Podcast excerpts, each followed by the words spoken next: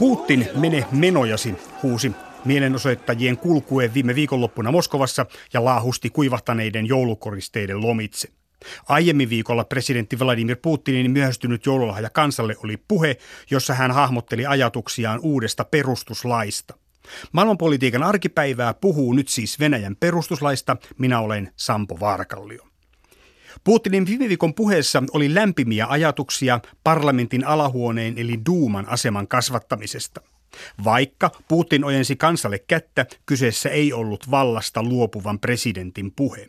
Puhe aloitti arvuuttelun siitä, mihin tehtävään Putin asettuu valtaa pitämään sen jälkeen, kun presidenttiys on neljän vuoden päästä ohi. Dimitri Medvedevin hallitus erosi tovi puheen jälkeen ja uusi pääministeri löytyy vielä samana iltana. Putin on pitänyt kremlologit työllistettyinä senkin jälkeen. Россия должна оставаться в то же время президентской республикой, и у президента должны сохраняться серьезные полномочия связанные с возможным отстранением от должности тех. Venäjän tulee säilyä presidenttivaltaisena tasavaltana. Presidentillä tulee olla laajat valtaoikeudet ja hänen tulee saada erottaa lainrikkojat sekä epärehelliset ja luottamuksensa menettäneet henkilöt, Putin sanoi heti puheensa jälkeisenä päivänä. Presidentillistä puhetta maassa, jossa korruptio on kesto-ongelma. Moni korvapari kansasta kuuntelee tällaista mielellään ja hyväksyy perustuslain muutokset, jos niissä on tällaisesta kyse. Я слышал, но отдаленно, да. Но я на самом деле за, чтобы Конституцию изменили в пользу народа. Pietarin kadulta tavoittamamme permiläinen betonimies Sergei Sannikov sanoo puoltavansa perustuslakimuutoksia vallankin, jos ne tehdään kansan hyväksi. Seuraavaksi lisää kansantuntoja Pietarista, jossa vieraili toimittajamme Simo Ortamo. Kylmä tuuli puhaltaa Pietarin senaatin aukiolla. Harvat turistit räpsivät kuvia aukion keskellä kohoavasta Pietarin suuren vaskiratsasta ja patsaasta, kaupungin symbolista. Presidentti Vladimir Putinin yllättävä ilmoitus muuttaa Venäjän perustuslakia on ollut ykkösuutisena lähes viikon ajan. Muutosten tarkka sisältö ei silti ole venäläisillä kotimaan matkailijoilla päällimmäisenä mielessä. Eläkkeellä oleva Nikolai ei ole vielä nähnyt muutoksia, joten niistä on liian aikaista puhua. Nikolain mielestä asia on kuitenkin nyt kypsä ratkaistavaksi, koska Venäjällä riittää ongelmia. Perustuslakiin on tarkoitus kirjata muun muassa minimipalkan vähimmäistaso ja eläkkeiden vuosittaiset korotukset, joskaan näillä muutoksilla ei ole suurta käytännön merkitystä. Permistä Pietariin tullut betoniyrittäjä Sergei Sannikov ei ole seurannut uutisia tarkasti, mutta kannattaa perustuslain muutoksia. Я надеюсь, что с изменением Конституции в нашей стране будут позитивные изменения для нашего народа. Sannikov toivoo, että muutokset parantaisivat elinoloja. Nyt kansa elää köyhyydessä, vaikka maa on rikas.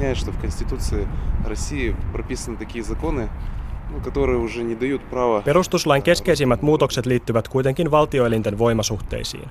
Jatkossa hallituksen nimittäisi parlamentin alahuone Duuma, ei presidentti. IT-alalla työskentelevä Juri Jelfimov kannattaa Duuman vallan lisäämistä. Чем меньше будет возможность одного человека что-то решать, тем лучше. Jelfimovin mielestä on hyvä, ettei päätöksenteko ole vain yhden ihmisen käsissä. Toinen muutos asettaisi lisää rajoituksia presidentin valtakausille. Kun nyt kiellettyä on toimia yli kahta kautta perättäin presidenttinä, jatkossa kaksi kautta olisi ehdoton yläraja valtakausille. Näin presidentti Putin ei voisi enää palata presidentiksi, kun hänen kautensa päättyy neljän vuoden päästä. Juri Jelfimov ei silti näe Putinia eläkeläisenä. No, может быть, какой-то роль, как, ну, как наставника или там какую-то должность почетную будет занимать, но президентом, скорее всего, не будет. Jelfimovin mielestä Putinilla voisi olla jonkinlainen mentorin rooli tai hän voisi saada jonkinlaisen kunniatehtävän, mutta presidentti hän ei enää tule olemaan. Putinille on soviteltu muun muassa valtakunnan neuvoston puheenjohtajan tehtävää. Tällä hetkellä neuvosto on suhteellisen merkityksetön presidenttiä avustava elin. Nyt sen asema on tarkoitus kirjata perustuslakiin ja samalla sen valtaoikeuksia voidaan lisätä. Opiskelija Anastasia Prakudina ei usko suuriin muutoksiin, vaikka Putin lähtisi.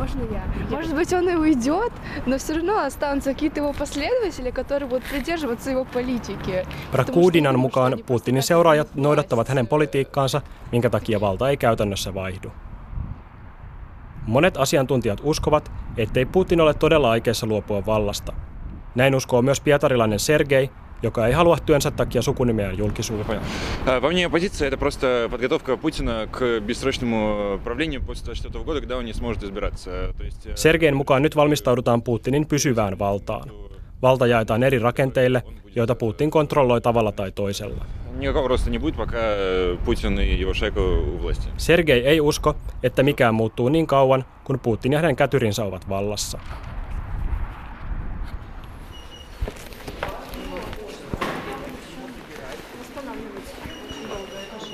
Pietarin ITMO-yliopisto keskittyy etenkin tietoteknologiaan ja on kaupungin moderneimpia korkeakouluja.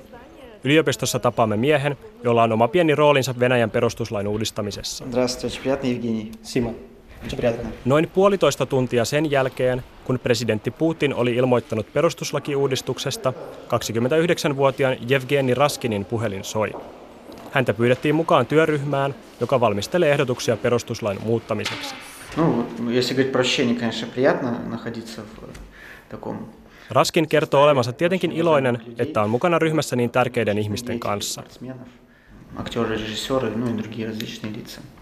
75-henkisessä työryhmässä on kansanedustajien lisäksi esimerkiksi näyttelijöitä, ohjaajia, seiväsypyn olympiamitalisti Jelena Isimbajeva ja kosmonautti Valentina Tereshkova. Raskin itse on Venäjän opiskelijaurheilijoiden liiton toinen puheenjohtaja. Hänen lisäkseen ryhmässä on kaksi nuorisojärjestöjen edustajaa. Sen sijaan ryhmässä on vain kymmenkunta varsinaista lakiasiantuntijaa.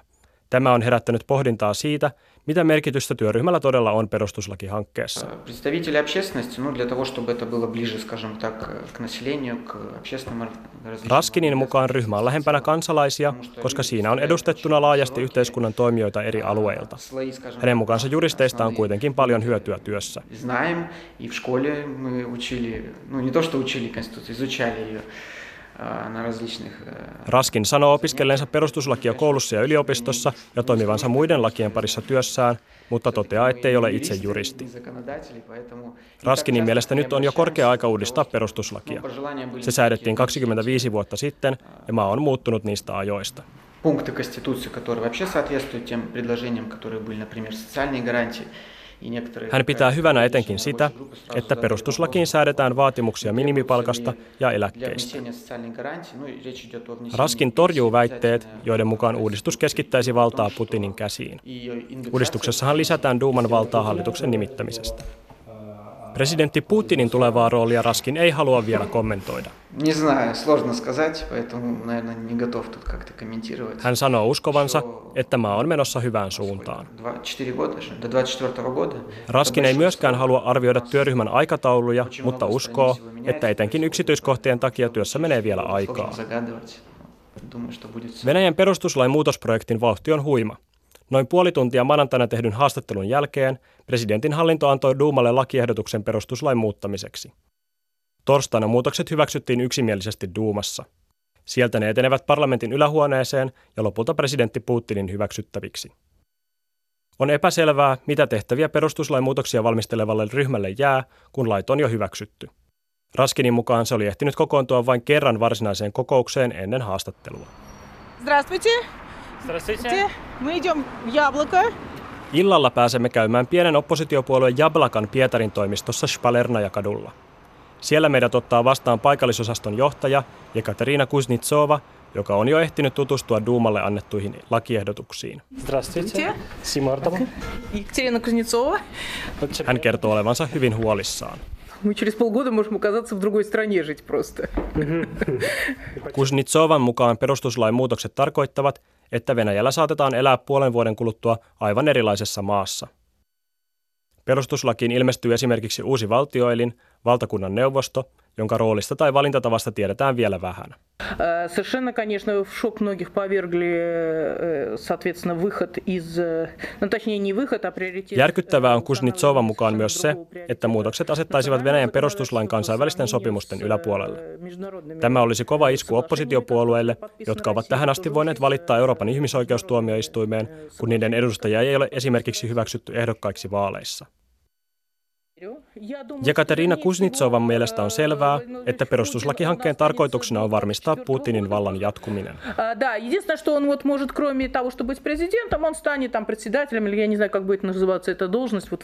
Kuznitsova uskoo, että Putin jatkaa juuri valtakunnan neuvoston johdossa presidenttikautensa jälkeen. Kuznitsova mielestä on ongelmallista, jos valtioelimiä uudistetaan sillä perusteella, että yksi henkilö voi jatkaa vallassa. Putin не молодеет с каждым годом. Putin ei nuoru, Kuznitsova muistuttaa. Kun hänestä aika jättää, oligarkkien välisistä valtataisteluista voi tulla hyvin rajuja. Kuznitsova uskoo, että lähitulevaisuudesta on tulossa myrskyisä. Venäjän johto ei kykene uudistamaan taloutta ja syrjäseudulla ollaan yhä tyytymättömämpiä, kun valtaa keskitetään.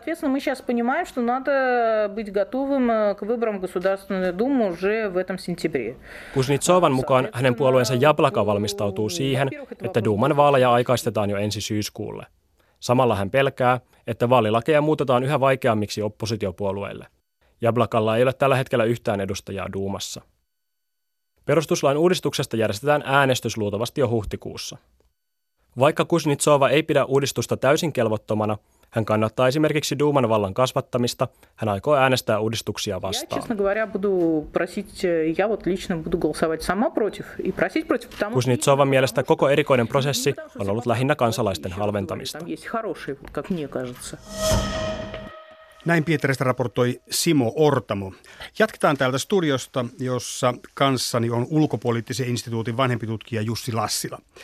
Tämä Perustuslakiprosessin alku on ollut hiukan outo. Vauhti on hurja ja asiaa pohtiva työryhmä ei ennättänyt varsinaisesti mitään tehdä, kun esitys tuli jo duumaan. Mistä tämä kertoo? No tietenkin siitä, että kaikki on jo valmisteltu hyvissä ajoin, tai no hyvissä ajoin, mutta selvästi etukäteen, ja, ja koko tämä työryhmän toimenkuva on, on enemmän se on tätä jo aiemmin nähtyä tietynlaista poliittista teatteria, sillä luodaan, sillä sitoutetaan siinä mielessä aika iso osa yhteiskuntaa, kun katsoo sitä kokoonpanoa, mutta jää nähtäväksi se, että kuinka tehokas toimenpide se on, koska se näyttäytyy juuri niin, niin irvokkaalta, kun, kun tässä monet epäilyt on kohdistunutkin, että sillä ei ole mitään tosiasiallista roolia. Voiko se kääntyä itseään vastaan? Kyllä se sillä tavalla voi kääntyä vastaan, mikä liittyy mun mielestä juuri näihin Putinin puheisiin, jotka on jo pitkään kärsinyt tämmöisestä tietynlaisen niin kuin ritualisoitumisen painolastista. Siis kansalaisilla ei ole enää mitään suuria odotuksia. Ja nythän nyt tämä kiireys ja nopeus, mitä me nyt nähtiin 15. tammikuuta, niin, niin oli ehkä juuri ainakin sellainen poliittinen taktiikka, jossa kertarysäyksellä tehtiin nyt jotain uutta. Ja, ja jossain määrin vaikuttaisi, että, että toimiva puoli oli juuri tällainen selkeän populistinen tapa laittaa tällaisia sosiaalipoliittisia, aika erikoinen tapa todella lisätä, kirjata perustuslakiin tiettyjä sosiaalipoliittisia minimivaatimuksia. Ja, ja ne varmasti puhuttelee kyllä niin kuin hyvin tätä köyhää väestön osaa. Ja, ja niillä ainakin nyt voidaan saada se taktinen hyöty, että 21 tai jo ehkä aikaistetuissa duumavaaleissa niin saadaan tietty tuki sieltä, mutta muutenhan ylipäätään perustuslaki ei välttämättä nyt ole sellainen teema, joka suuresti isoja joukkoja Venäjällä mobilisoisi ilman muuta poliittisia piirejä, varsinkin niitä, jotka, jotka sitten on, näkee tässä nämä vaarat kansanvallalle. No siinä äh, niissä ajatuksissa on paljon kauniita sanoja Duuman vallan kasvattamisesta. Parlamentarisoituuko Venäjä vai hämääkö Putin? No aika näyttää. Kyllä mä luulen, että se perussuunnitelma on, että ei, ei ainakaan sillä tavalla parlamentarisoi, että Duuma saisi presidentistä riippumatonta valtaa. Nythän tässä on siinä mielessä erikoisia piirteitä, että todella tämä nimitysoikeus kasvaa Duumalla, mutta samassa yhteydessä ja nyt jo puheen jälkeen Putin on varmaan kahteen otteeseenkin tuonut sen esille, että, että Venäjä tulee säilymään presidenttivaltaisena. Parlamentaarinen valta ei sovi Venäjälle ja siinä yhteydessä hän vielä mainitsi, että keskeinen syy on siinä, että meillä on hyvin kehittymättömät puolueet. Ja hän on siinä tismalleen oikeassa toisaalta, hänen valtansa on ollut omiaan pitämään ne puolet heikko, heikkouden tilassa. Jatketaan tästä hetken päästä, mutta tähän väliin vähän historiaa. Venäjän perustuslaki kirjoitettiin syvän poliittisen ja taloudellisen kriisin oloissa vuonna 1993 ja se jätti jälkensä Venäjän poliittisen järjestelmän kehitykseen. Vladimir Putin peri Boris Jeltsiniltä järjestelmän, jossa presidentin valtaa oli rajoitettu lähinnä toimikausien määrän suhteen. Toimittajamme Heikki Heiskanen selvittää seuraavassa nyky-Venäjän perustuslakia lisää.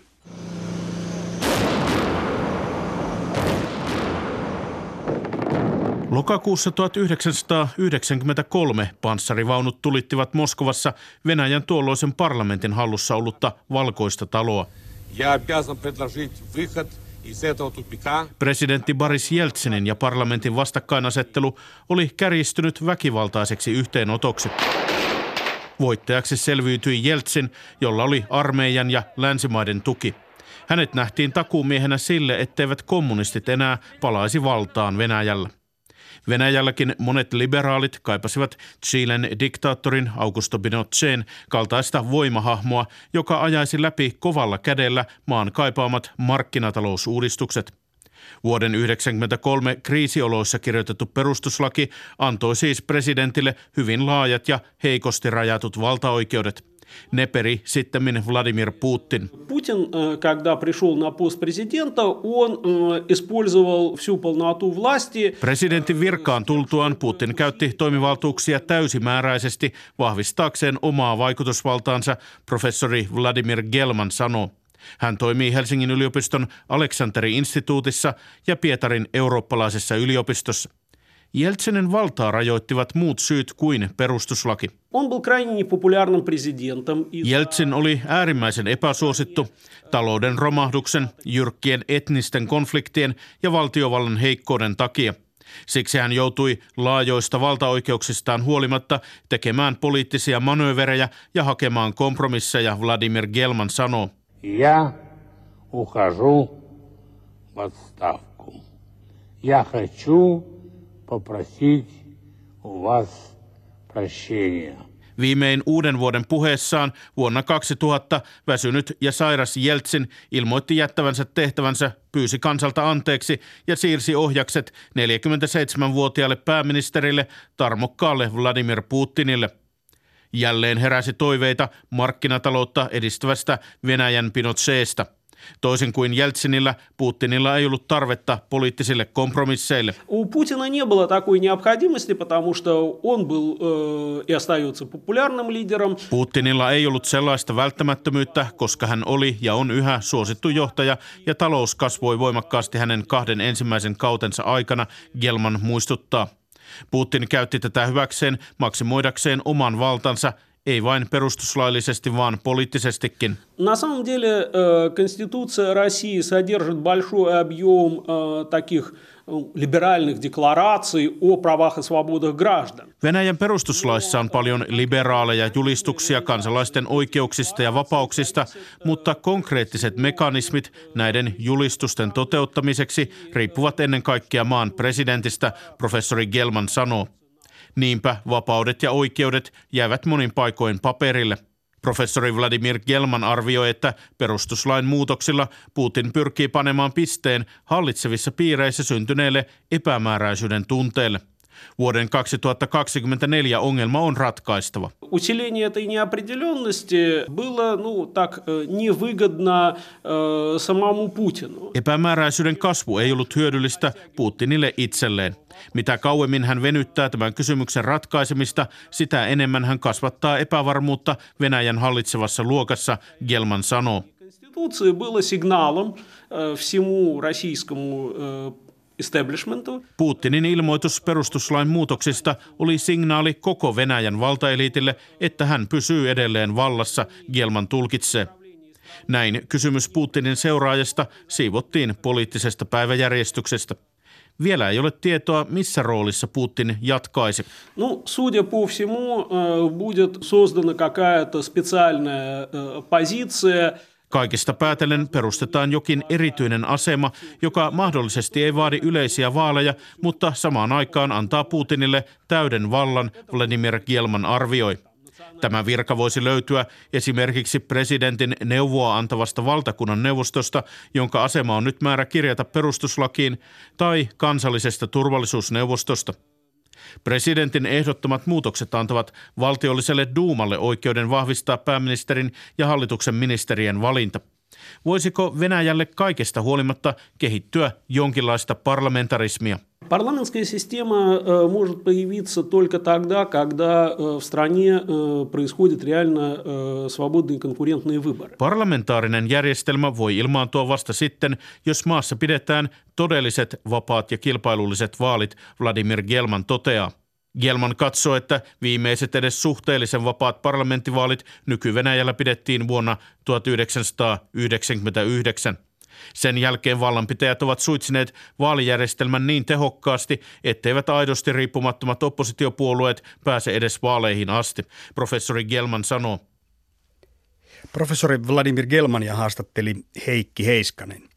Niin professori Gelman nosti esiin ajatuksen, että parlamentarismi ja parlamentin valta pitävät sisällään myös vapaat vaalit ja vapaan puolueiden muodostumisen. Kuinka tärkeät ovat ensi vuodelle kaavailut parlamenttivaalit tätäkin taustaa vasten? Jussi Lassila. No kyllä ne on. Siis tietty paradoksi tämmöisissä moderneissa autoriteerisissa järjestelmissä, mihin Venäjäkin, Venäjäkin kuuluu, niin, niin voisi sanoa jopa, että vaaleilla on jopa enemmän merkitystä kuin demokratioissa, jossa vaalit on tietynlainen välttämätön rutiini, jotka kaikki pelurit joutuu tai poliittiseen prosessiin osallistujat joutuu hyväksymään. Autoritarismissa siinä on kysymyksessä kuitenkin tällainen ennen kaikkea vallanpitäjien poliittiseen koordinointiin liittyvä tapahtuma, jossa sitten epätoivottava tulos voi laukasta prosesseja, jossa, jotka on sitten taas arvaamattomia. Eli siinä mielessä esimerkiksi ajatus siitä, että formaalisti mennään esimerkiksi demokraattisen vallankäytön tai parlamentaarisen päätöksenteon kautta, niin, niin autoritaarisessa järjestelmässä tietenkin edellyttää se, että parlamentissa on oikeat henkilöt. Ja sen takia vaalit on hyvin tärkeät. Ja nyt, nyt Venäjän tapauksessa on ongelmallista – se, että kaikkien puolueiden asema, mukaan lukien Kremlin valtapuolueen yhtenäisen Venäjän asema, on, on vaikka se on hallinnollisesti ja, ja jossain määrin organisatorisestikin vahva, niin, niin sen tosiasiallinen kannatus tai sellainen vetovoima on erittäin heikko. Ja tämäkin on itse asiassa se yksi syy, minkä takia valta on keskittynyt Putinille, koska, koska presidentti on nimenomaan ollut se taho. No jos Venäjän elintaso ei kohene ja tyytymättömyys kasvaa, niin kuinka vaaralliseksi tämä poliittinen asetelma voi, voi Venäjällä muodostua? No kyllä se voi, enkä mä usko, että se perustuslaki sitä, sitä nämä muutokset tulee, tulee ratkaisemaan. Luotto tietenkin on nyt vahva siihen, että, että hallitus tulee toteuttamaan paremmin ja voi olla, että tässä halutaan ilman muuta myös vaihtaa tietyllä tapaa politiikan painopistettä. Medvedevin hallitus toteutti tällaista, voisi sanoa hyvinkin fiskaalisesti konservatiivista kuripolitiikkaa, tiukkaa budjettipolitiikkaa. Keskeinen prioriteetti oli pitää valtion talous hyvin tasapainossa. Ja nyt voi olla, että katsotaan, että kun siinä mielessä Venäjän budjetti on hyvin ylijäämäinen, niin voidaan, voidaan toteuttaa tämmöistä kakun jakoa paljon vahvemmin. Ja, ja sekin on myös tietenkin erityisesti tätä duumavaaleja silmällä pitäen tärkeä. Pidemmän päälle se ei välttämättä tule ratkaisemaan kovinkaan paljon, eli kyllä ne ongelmat on niin syviä. No niin, tämä vuoden 2024 ongelma. Tässä on siis arvuuteltu, että minkä tehtävän Putin lopulta ottaa. Mikä on sivistynyt arvaus?